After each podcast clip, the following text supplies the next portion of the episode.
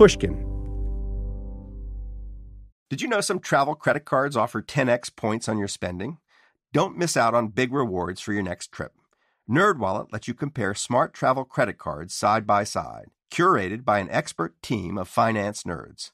What could future you do with better travel rewards? A free flight? A room upgrade? Don't wait to make smart financial decisions. Compare and find smarter credit cards, savings accounts, and more today at nerdwallet.com. Reminder, credit is subject to lender approval and terms apply. NerdWallet, finance smarter. The most innovative companies are going further with T-Mobile for Business. The PGA of America is helping lower scores and elevate fan experiences with AI coaching tools and 5G connected cameras. AAA is getting more drivers back on the road fast with location telematics. And the Las Vegas Grand Prix is powering race day operations with 5G connectivity, giving fans an experience at the speed they deserve. This is accelerating innovation with T-Mobile for Business. Take your business further at t-mobile.com/now. At Bet365, we don't do ordinary. We believe that every sport should be epic. Every home run, every hit, every inning, every play. From the moments that are legendary to the ones that fly under the radar. See for yourself when you sign up today and get $150 in bonus bets when you bet just $5. Whatever the sport, whatever the moment, it's never ordinary at Bet365. 21 plus only must be present in Ohio. If you or someone you know has a gambling problem and wants help, call 1-800-GAMBLER. Terms and conditions apply. When I was a little kid, my father used to tell this story about when he was a young lawyer in New Orleans. It was one of those stories that sound a bit different to you as a grown up than as a child, but maybe all stories do. Anyway, in my father's telling, he'd just started at a law firm, and that firm had been hired by a big railroad company the railroad was defending itself against one of its own employees. This poor worker had lost his arms in an accident for which the railroad was clearly responsible. My father's job was to minimize the amount of money that the railroad had to pay to the employee. My dad went hunting for a creative defense. I don't know where I got the idea, but the idea was that that uh, handicapped people uh, can still work. That's my dad, Tom Lewis. His hunt for a creative defense led him to Nashville, Tennessee, where he found, well, he actually found an expert who trained people with no arms to do lots of amazing things. This expert promised to show any jury that it wasn't a big deal at all to lose your arms. You could still do so much. My father was so impressed that he flew the guy to New Orleans and put him on a witness stand as an expert witness.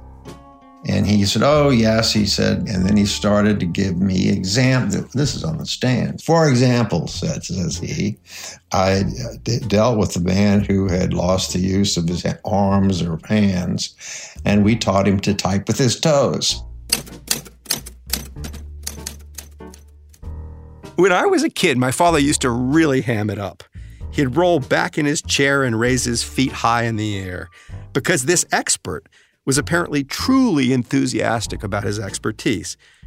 My dad would lift his feet high over some imagined giant typewriter to show how ridiculously easy it was to type with your toes. The problem was, it didn't really look easy. And um, it was apparent even to me in my naive state at that time that that, that was not going over well with the jury. And the uh, railroad got clobbered. To my kid brain, this story had a couple of takeaways, apart from the obvious one that my father wasn't cut out to help a railroad screw over a man who'd gotten hurt on the job. My biggest takeaway was how well our system of justice worked.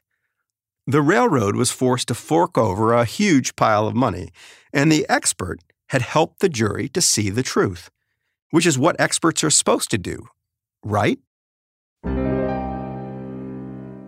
I'm Michael Lewis, and this is Against the Rules, my show about unfairness in American life. This season is all about experts and today's show is all about a special kind of expert. Maybe the most official kind the expert witness.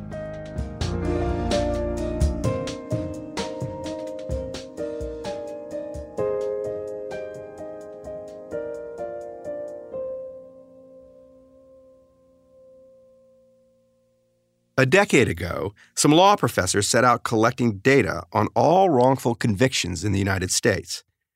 The National Registry of Exonerations, they called their project. They only collected data going back to 1989. That was the first year that DNA analysis could offer definitive proof of a wrongful conviction. They've now counted more than 3,000 wrongful convictions. 3,000 people sent to prison when they should not have been almost 27,000 years spent behind bars, all by people who should never have been there in the first place. And that's obviously just the tiniest sliver of the problem. These were the people who were able to find people to help them. Even with this small sample, the law professors could see some patterns. The reasons why justice often miscarries in America. There were two big ones. The first reason isn't all that surprising the behavior of the police. They are intimidating and threatening suspects. Um, they're intimidating and threatening witnesses. Simon Cole, a professor of criminology, law, and society at UC Irvine, now runs the Exonerations Project. They're getting people to lie, they're hiding evidence, just a whole litany of kind of behaviors like that. The second reason for all the wrongful convictions was a bit less obvious. The expert witnesses who take the stand in trials and help the prosecution. In about a quarter of the wrongful convictions, the experts were at least partly responsible. The classic one is microscopic hair comparison, where it's kind of well understood now that you could say a person might be the source of a hair, but no one in the microscopic hair comparison discipline would ever say now that a hair must come from one person, from you, Michael Lewis, and not from any other person. But at the trial, they say something like the defendant's the source of the hair. So they've greatly overstated the value of the evidence and what the evidence can do. People have been convicted and sentenced to life in prison or even death on the word of hair experts, bite mark experts, ballistic experts. Experts used to take the stand to claim with certainty that a fire was arson. Then actual science proved that the fire experts were almost always wrong. A bunch of people were convicted for setting fires that were not, in fact, set by anyone. It's not that the expert witnesses know nothing, it's that they don't know nearly as much as they claim. The FBI pulled a bunch of its transcripts from its own experts um, and said, We're going to go through these transcripts and see if they testified erroneously.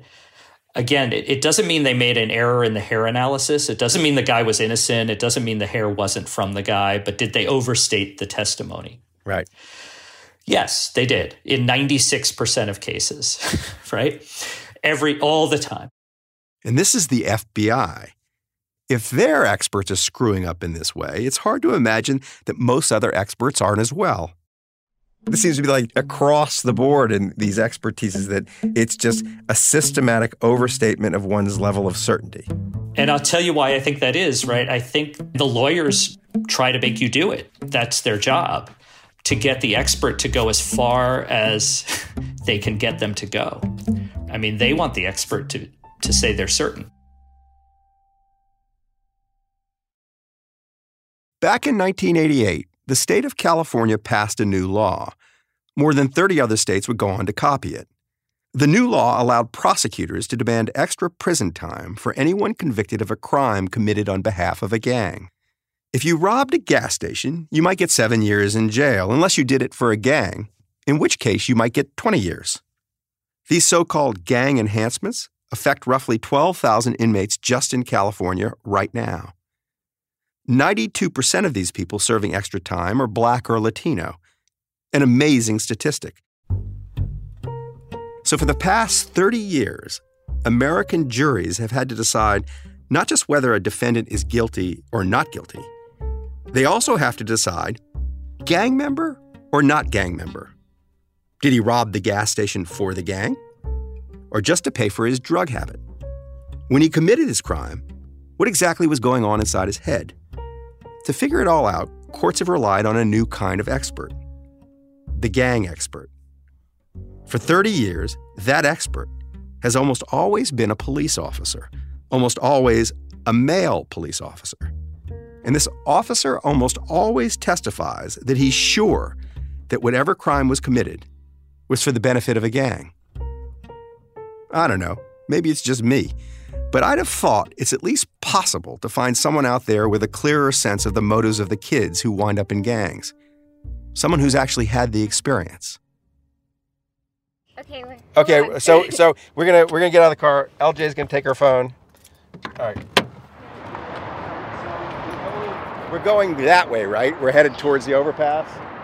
It's actually not all that hard to find someone like that, someone who's actually had the experience.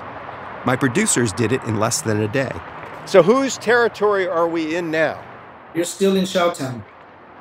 Adam Mortera is a former gang member of San Diego's Shelltown, the 38th Street branch. There are two branches of Shelltown. So you have Shelltown, which is the neighborhood, Yep. and then you have the two branches, this 38th Street and Gamma Street.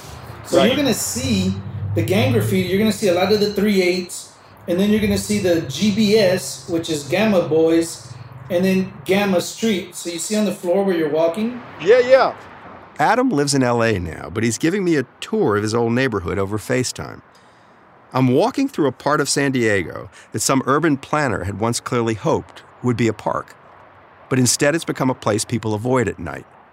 It's nestled beside a freeway overpass, and so there are lots of concrete surfaces. And just about every inch of them is covered in graffiti. To me, it's just an incoherent mass of shapes and letters. To Adam, it's a language. You see the GBS right there? Uh, is that it In right the there? red. GBS? Yeah, right there. It's GBS, Gamma Boys. That's the Gamma Boys. All right. Yes. So if you keep walking, and I'm, you're probably gonna see youngster's name right there, because I'm pretty sure I saw it when I was there. Oh yeah, that was that youngster. Youngster. That's the name of someone with a talent for spray painting who Adam's taken an interest in. Why, I'll explain in a minute. For now, I just want you to listen to a guy who knows a lot, teaching me, a guy who knows nothing. And what's the X over the N? Did someone try to X it out? They put an X over the N because one of the rivals of Shelltown is National City. So Ah. the N, they put an X on it as a form of disrespect. God, there's so much meaning in this thing. And and why is there an X on the bottom of the Y? That part, I don't know. I was walking down under the freeway into what amounted to the museum's main gallery. Adam was taking a trip down memory lane to a time when it was his name on these paintings. Perico, he signed himself, Little Parrot, because his older brother was the Big Parrot. So I started off with writing gang graffiti on the walls, getting into some fist fights. Up until about the age of 14, Adam would have defined the word gang as just the people he hung out with. He'd adored his dad, but his dad had vanished when he was five. Shelltown was shockingly dangerous. To keep safe, Adam stuck close to his older brother and his friends. Without them, he was likely to be robbed or beaten, or worse. I was shot at a few times, and then when I got shot at, I realized this is very serious and I need a weapon that is more in line with what's going on in my life. And because of the violence became so intense, I started carrying a weapon, which was a, a, a pistol, a gun. But his main activity for years was this graffiti. That was how you showed your devotion to the gang when you were a little kid, by painting the gang symbols all over the place. On days he was feeling reckless, Adam would sneak into the territory of rival gangs and paint on their walls. So tell me what you did that got you in trouble with the law. Okay, initially I got arrested for possession of marijuana at 14, vandalism, writing on the walls, gang graffiti, assault with a firearm on three people, and ultimately I committed a gang related murder when I was 17 years old. Was it against a rival gang member? Yes, it was against a rival gang member. So some gang members, including my older brother, were in front of my house one evening, drinking, talking, shooting dice, typical hanging out. And a rival gang came and shot at them and hit a few people. My grandmother was home, my brother's wife, his child, his newborn daughter was home. So me and my rage, I went looking for those rival gang members and I found one of them and I am responsible for taking his life. Adam pled guilty to murder back in 1991. His sentencing was complicated because he was still a minor. He remembers the system trying to figure out if there was any hope for him. And one of the psychological evaluations, the psychologist asked me, like, if you could do anything, if you could have any impact on the world, what would it be? And I remember telling them I would help address the ozone layer because at the time that was a big problem in 1991. And it really, really threw him off because he was expecting something completely different. And he told me, like, you know what, you're you're really different. You're you are the average gang member, but at the same time, you're not. Adam was still only 17 years old. His lawyers argued that he should be released at the age of 25 and given another chance. But he was tried as an adult, and the fact that he'd been in a gang probably didn't help his case. He wound up being sentenced to life in prison. Behind bars, he remained affiliated with his old gang, but more and more as an anthropologist of gang life than as a member. He learned everything he could about gang culture, gang sociology, gang law. He was a model prisoner.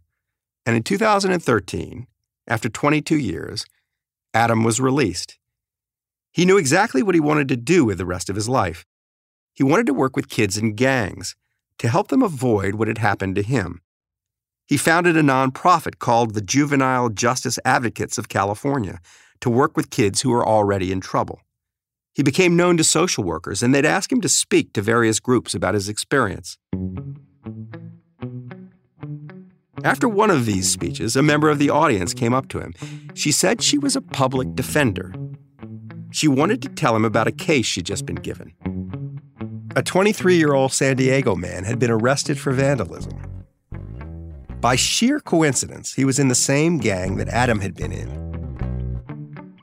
Graffiti was usually a misdemeanor, but this guy had allegedly painted so many walls and buildings that he was being charged with a felony. And that meant the possibility of a gang enhancement to his sentence. The guy's given name was Alejandro Loza. His street name was Youngster they had pictures of him and she was like did one person do all this gang graffiti? And why would you know anything about that? Like that sounds like something that like a i don't know an art connoisseur would determine. Like this hand is different from this hand. How would you how would you know any more than anyone else how much of the graffiti he did? Me personally i would know because i was i did gang graffiti. So i recognize different lettering styles different artists Youngster's defense attorney wanted Adam to testify at trial as an expert witness. She could see that Adam knew as much about San Diego's gang graffiti as a person could know. But Adam hadn't the faintest idea of himself as an official expert. How to sound like an expert, how to persuade others that he's an expert. It surprised him that he'd be invited into a courtroom, except as a defendant. Like, what even were the rules about who got to take the stand? Adam would learn all that, and we will too. After a break. As listeners of this show, you probably consider yourself pretty smart. But how smart is your wallet? When you're looking to upgrade your wallet, it's time to turn to NerdWallet. Their expert teams of nerds have the financial smarts to help you find the right financial products for you. Before NerdWallet, you might have paid for vacations with whatever was in your wallet but you could have been missing out on miles you didn't even know you were leaving on the table. Now you can get a new card with more miles and more upgrades. What could future you do with more travel rewards? A hotel upgrade? Lounge access? Wherever you go next, make it happen with a smarter travel credit card. Don't wait to make smart financial decisions. Compare and find smarter credit cards, savings accounts, and more today at nerdwallet.com. NerdWallet Finance smarter. As with all cards, credit is subject to lender approval and terms apply. Hello, hello. Malcolm Gladwell here from Revisionist History, my podcast about the overlooked and the misunderstood. A couple of years ago, I wrote a book called Outliers. It was about exceptional people, the ones who operate at the outer edges of human performance. Outliers fascinate me. And last year, I discovered an outlier in the form of a community organization Washington State's city of Bellevue. The city wanted to improve public safety by making their roads safer. So they created something that no one had ever built before a platform that gave road users warnings of any dangers ahead in real time. How did they build it? By using a combination of technologies the cellular vehicle to everything network, T Mobile's 5G network, and 5G connected cameras. People driving, bicycling, walking, running, can't forget people running, and people operating the transportation network now had a way to prevent crashes. It's been a huge success. The City of Bellevue earned first place in the community category at the T Mobile for Business Unconventional Awards, an event that celebrates T Mobile customers who've dared to innovate for the sake of meaningful change. If you're a T Mobile for Business customer and your team has, like the City of Bellevue, innovated something really, really cool, I encourage you to enter. It's also a great way for outliers to be recognized in front of your industry's most influential leaders. You can enter at tmobile.com slash unconventional awards. That's tmobile.com slash unconventional awards. See you there. At Bet365, we don't do ordinary. We believe that every sport should be epic. Every home run, every hit, every inning, every play. From the moments that are legendary to the ones that fly under the radar. Whether it's a walk-off grand slam or a base hit to center field. Whatever the sport, whatever the moment. It's never ordinary at Bet365. 21 plus only must be present in Ohio. If you or someone you know has a gambling problem and wants help, call 1-800-GAMBLER.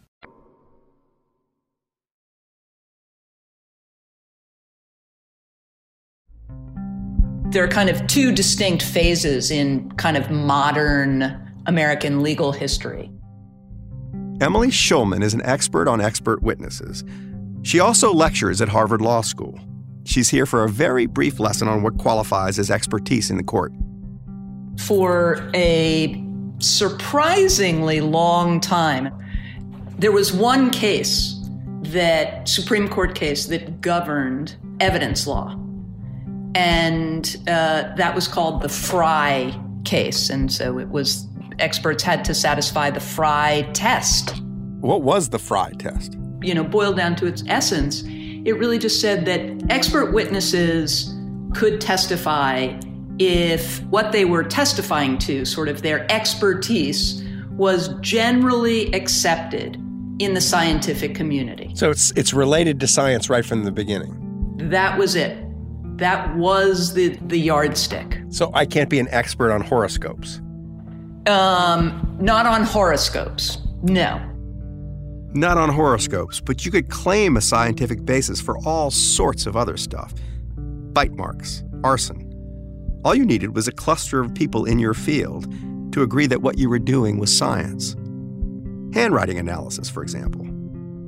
Little cottage industries develop, and you know, one handwriting expert says, yeah, there there is such a thing as handwriting expertise, and the other says, yeah, I agree with you, and you know, the next thing you know, you have a little, you know, handwriting expert kind of community that is doing pretty well for itself, and there you have it.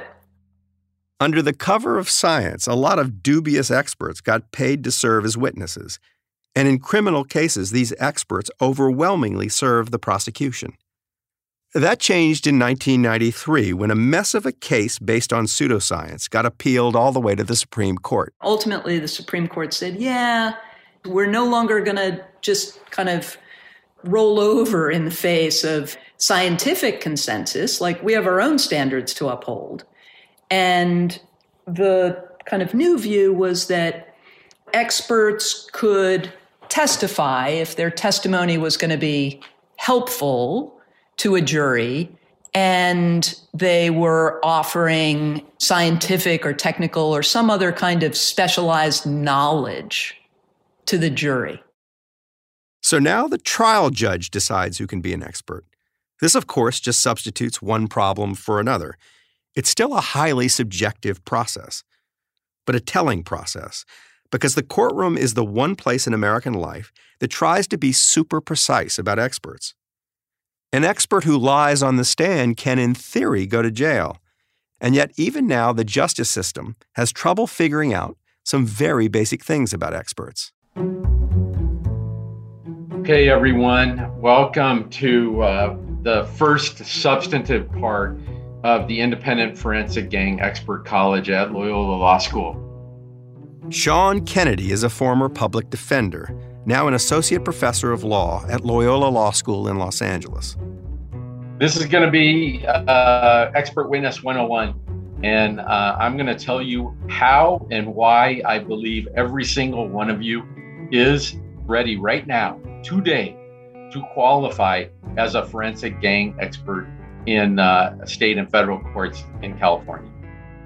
Sean's in a Zoom box. And in a dozen other Zoom boxes, a dozen former gang members watch Sean talk. He starts by explaining the problem, which they all more than understand. The cops who serve as gang experts often don't know much and never know as much as they claim to know. Peak absurdity came back in 2016 in a case involving a man named Sanchez and led to what got called the Sanchez problem. And the Sanchez problem is a police gang expert case where the cop went up there and testified ah, everything in this trial is all about the defendant did everything because it was for the benefit of the street gang. But the cop had no interaction with the case. He uh, didn't know the defendant. He didn't do any investigation, didn't do any preparation for his testimony. He just got up there and repeated what was on the police report and said, I'm an expert.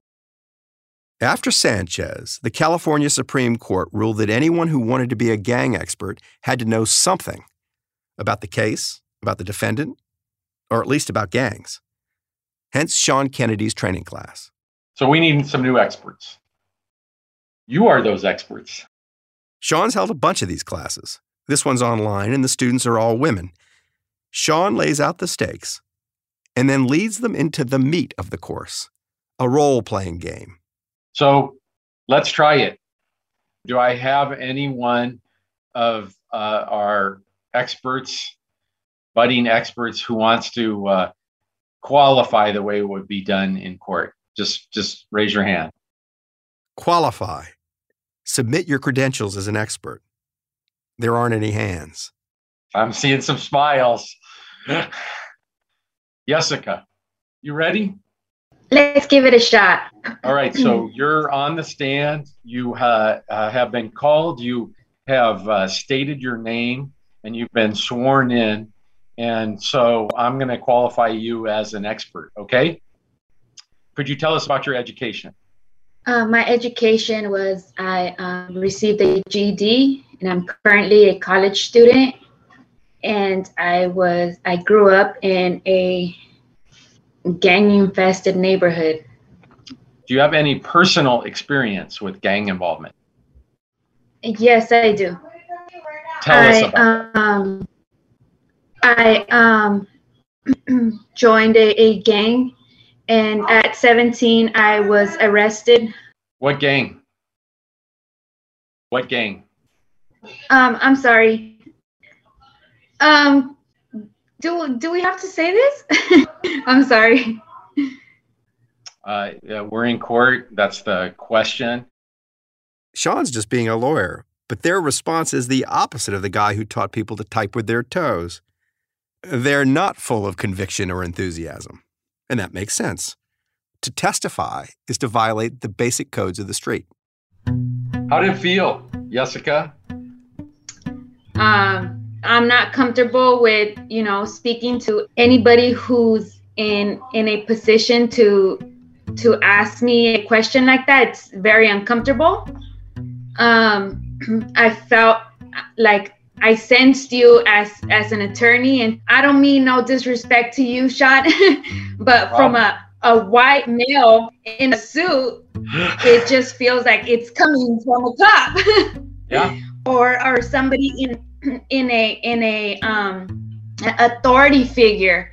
Yes, um, no disrespect taken, but when you were there, you were feeling the heat, and I'm your lawyer. I'm your friend, and I we're just talking about yeah, you know, your qualifications. We haven't even got into the substance of the matter, and you're feeling the heat. What's it going to feel like when the DA stands up and tries to make fun of you on cross examination? It's not rhetorical. Sean's just getting a lot of blank stares here.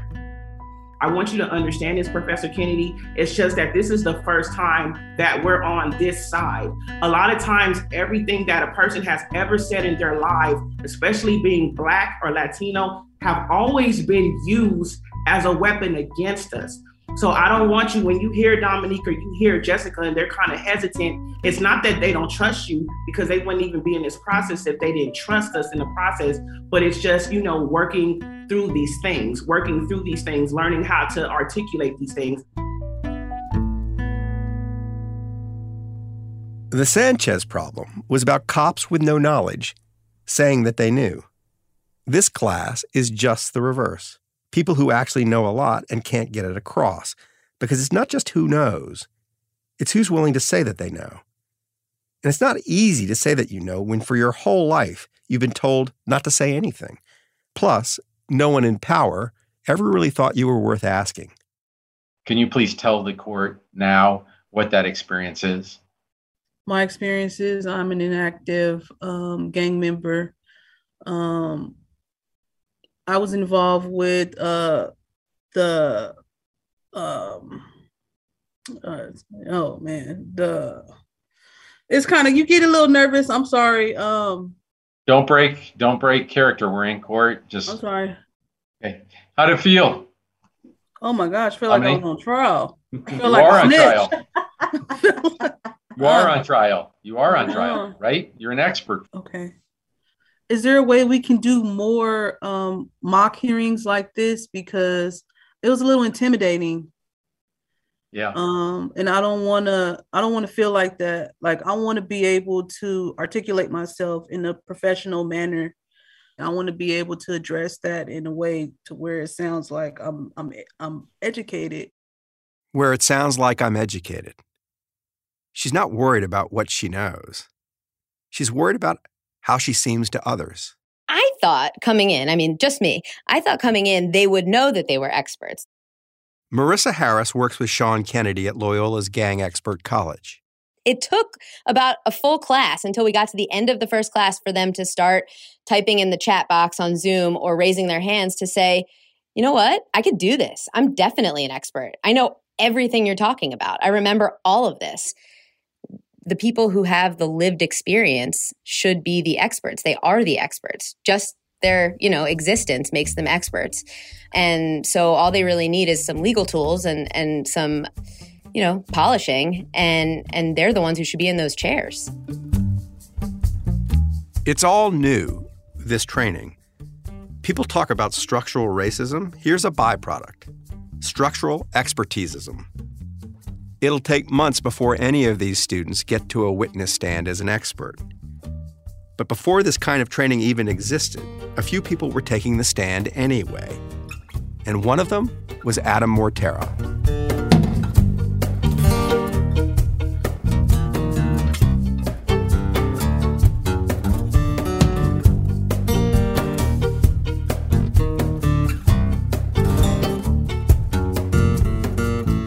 Against the Rules we'll be right back.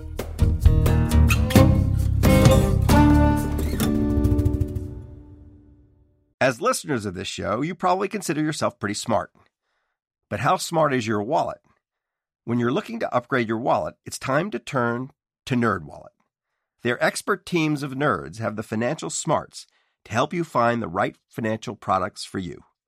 Before NerdWallet, you might have paid for vacations with whatever was in your wallet but you could have been missing out on miles you didn't even know you were leaving on the table. Now you can get a new card with more miles and more upgrades. What could future you do with more travel rewards? A hotel upgrade? Lounge access? Wherever you go next, make it happen with a smarter travel credit card.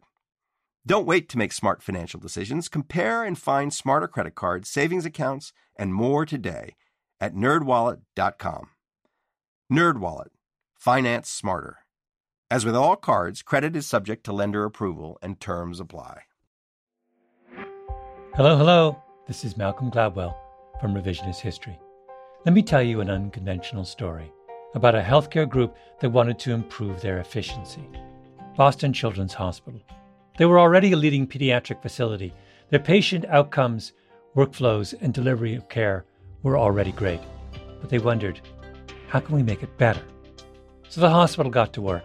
Their idea was to build what they called clinical mobility meaning a system which would allow their staff to access information and interact with patients on mobile devices anywhere in the hospital. And what made that possible? 5G. The hospital rebuilt their entire system with 5G technology at its core. That infrastructure now supports thousands of phones and tablets so practitioners can communicate with patients on a whole new level. Boston Children's also made sure the system could flex and scale to handle medical advancements like robotic surgery and virtual reality for training and research. This was worlds away from how they had previously operated. This innovative work hasn't gone unnoticed, first by patients, but also by their peers. Boston Children's was a first place winner in the industry category at last year's Unconventional Awards from T Mobile for Business an event that celebrates customers who've dared to innovate for the sake of innovation. If the Boston Children's story rings a bell with you, if your team has asked the same questions about building a better business solution, I encourage you to enter this year's awards. It's a great way to be recognized for smart, disruptive thinking in front of some of your industry's most influential leaders. You can enter at tmobile.com slash unconventional awards that's tmobile.com slash unconventional awards. I'll save you a seat. At Bet365, we don't do ordinary. We believe that every sport should be epic. Every home run, every hit, every inning, every play. From the moments that are legendary to the ones that fly under the radar. Whether it's a walk-off grand slam or a base hit to center field. Whatever the sport, whatever the moment, it's never ordinary at Bet365. 21 plus only must be present in Ohio. If you or someone you know has a gambling problem and wants help, call 1-800-GAMBLER.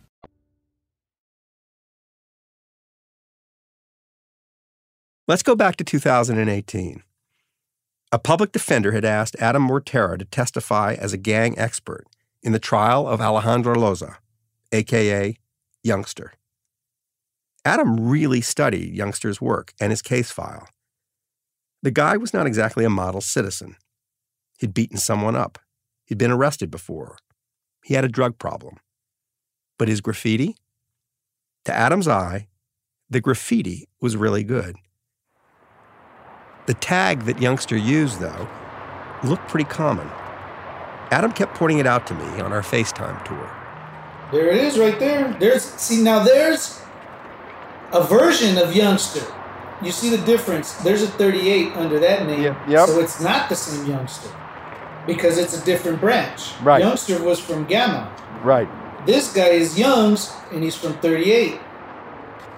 The police had caught Alejandro Loza tagging, red handed, but they'd accused him of a lot more than they'd caught him doing. And when Adam compared the graffiti Youngster was known to have done with the graffiti he was just suspected of having done, he noticed some differences. I mean, there was just a bunch of different ways of the name Young or Youngster or Youngs. And what I was, what I believed was that it was really more than one Youngster or Youngs, that there was maybe two, and one was older and one was younger. If I came in here with a cop and said, explain all this to me, how well do you think they'd do? They do pretty well. You think they do pretty well? They don't. They're not always 100 percent honest. They they can decipher this stuff. They And could. Right. Yeah, they could because it's pretty. It's pretty basic. Like nothing that I just showed you is complex at all. No, you're right. But it, but it, it means making some distinctions that um, that people don't normally make. It Yes. means- and it means actually it means actually looking at it. It's funny because it, this is sort of background noise in, in, in American life that this this stuff is everywhere. And I just I'm kind of blind to it unless it's something that's just strikingly beautiful. I just think oh someone someone defaced that highway. But that's not what that person is thinking. That person is thinking, I, I've actually communicated something pretty specific here. And, and, and, some of it's gang related and some of it's not. Some of it is by who, it says it's by and some of it's by some imitator. You you can really see that and you can tell some of the distinctions because you're in, actually interested. Now law enforcement they see exactly what you see. They see the distinctions but they don't say it's possible that it's more than one person. We're not going to say that.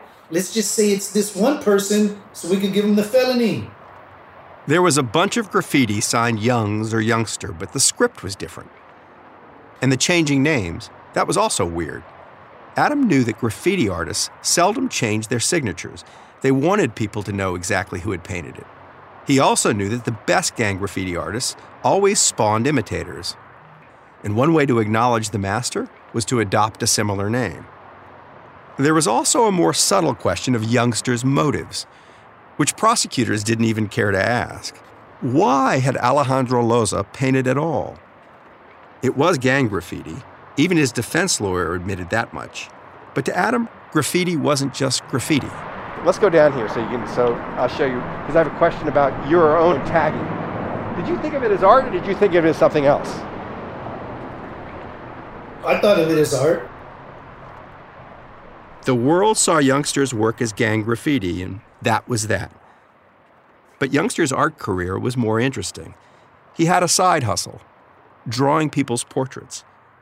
He claimed he had no imagination, but he could capture perfectly in paint anything you put in front of him, right down to the last strand of hair. He reminded Adam just a little bit of his younger self. Okay. Initially, obviously, I was nervous. And you'd only been there once before, and that was when they put you in jail. Adam had never really thought of himself as an expert on anything except perhaps on injustice, which had been woven into his existence since he was a little kid. I was 14 years old when I first got arrested, and I was I wasn't treated like a child. I was treated like a criminal and I had $5 worth of marijuana. I was treated like I mean I was handcuffed, I was put in a police car, I was taken to jail, I was booked, and my parents had to pick me up or my grandmother you think about going to the courtroom, that's your memory. Yeah. So my memory is is that courts have always been punitive. They've never been about any type of rehabilitation or justice or getting to the truth. It's always been punitive. But now he had to go to court to testify as an expert witness.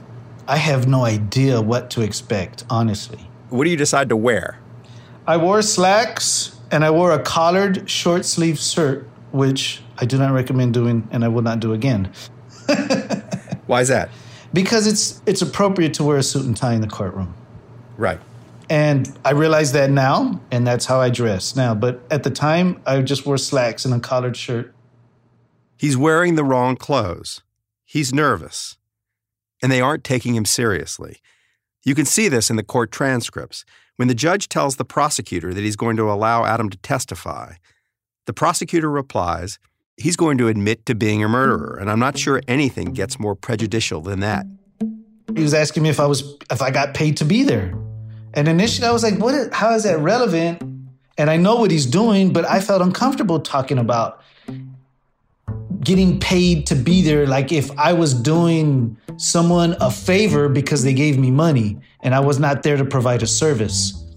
And what would you say now? Now I would say I'm here as a professional as well as everyone else in this courtroom. So I'm, I'm assuming everyone here is getting paid today. Adam understands that now. Hell, the prosecutor got paid. But at mm-hmm. Youngster's trial, Adam didn't think to point any of that out, and it put him back on his heels.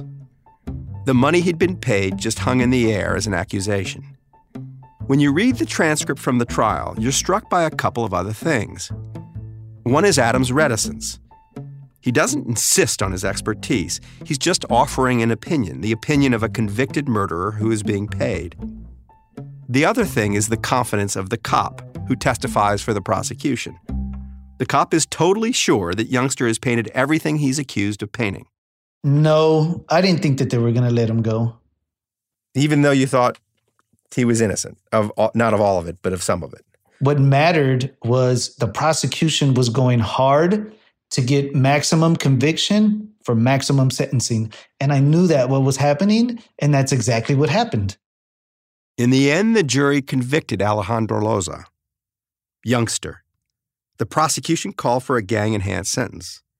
And the judge sent him to prison for six years for graffiti, some of which was quite likely applied by copycats. The criminal justice system is designed that poor people and minorities, mainly blacks and Latinos, go through the system and end up in prison or jail. It, it, justice is not the case. No one's interested in justice, sadly. So here's a theory. The greater the inequality in any society, the more perverse the use of experts will be. Because actual knowledge, actual expertise, threatens those on the happy end of the inequality. The truth can be a weapon for anyone, so you can't just let anyone have it.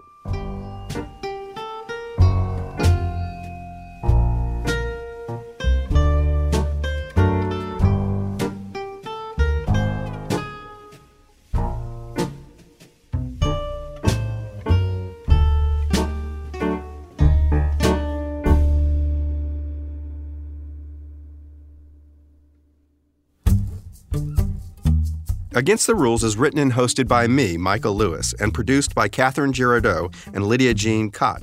Julia Barton is our editor, with additional editing by Audrey Dilling. Beth Johnson is our fact checker, and Mia Lobel executive produces. Our music is created by John Evans and Matthias Bossi of Stellwagen Symphonette. We record our show at Berkeley Advanced Media Studios, expertly helmed by Topher Ruth. Thanks also to Jacob Weisberg, Heather Fain, John Schnaars, Carly Migliori, Christina Sullivan, Eric Sandler, Maggie Taylor, Morgan Ratner, Nicole Morano, Royston Beserve, Daniela Lacan, Mary Beth Smith, Jason Gambrell, and a special thanks to Jason Ruskowski and Julia Kott.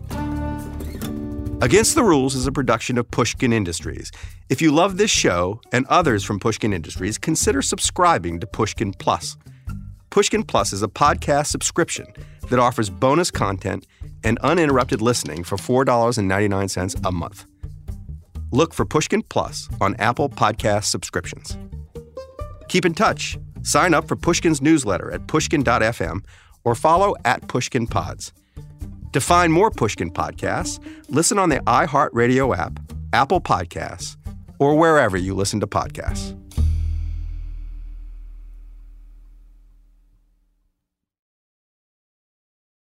Did you know some travel credit cards offer 10x points on your spending? Don't miss out on big rewards for your next trip. NerdWallet lets you compare smart travel credit cards side by side, curated by an expert team of finance nerds. What could future you do with better travel rewards? A free flight? A room upgrade? Don't wait to make smart financial decisions. Compare and find smarter credit cards, savings accounts, and more today at nerdwallet.com. Reminder, credit is subject to lender approval and terms apply. NerdWallet, finance smarter. The tradition of breaking tradition continues with the return of the unconventional awards from T-Mobile for Business at Mobile World Congress. This is an event that celebrates innovators whose bold actions took their industries to new places. If that sounds like you and you're a T Mobile for Business customer, enter today. If you win, you'll be publicly honored among some of the most influential leaders in industry, and me, I'll be there too. Enter now at tmobile.com slash unconventional awards. See you there. At Bet365, we don't do ordinary. We believe that every sport should be epic. Every home run, every hit, every inning, every play. From the moments that are legendary to the ones that fly under the radar. Whether it's a walk-off grand slam or a base hit to center field. Whatever the sport, whatever the moment. It's never ordinary at Bet365. 21 plus only must be present in Ohio. If you or someone you know has a gambling problem and wants help, call 1-800-GAMBLER.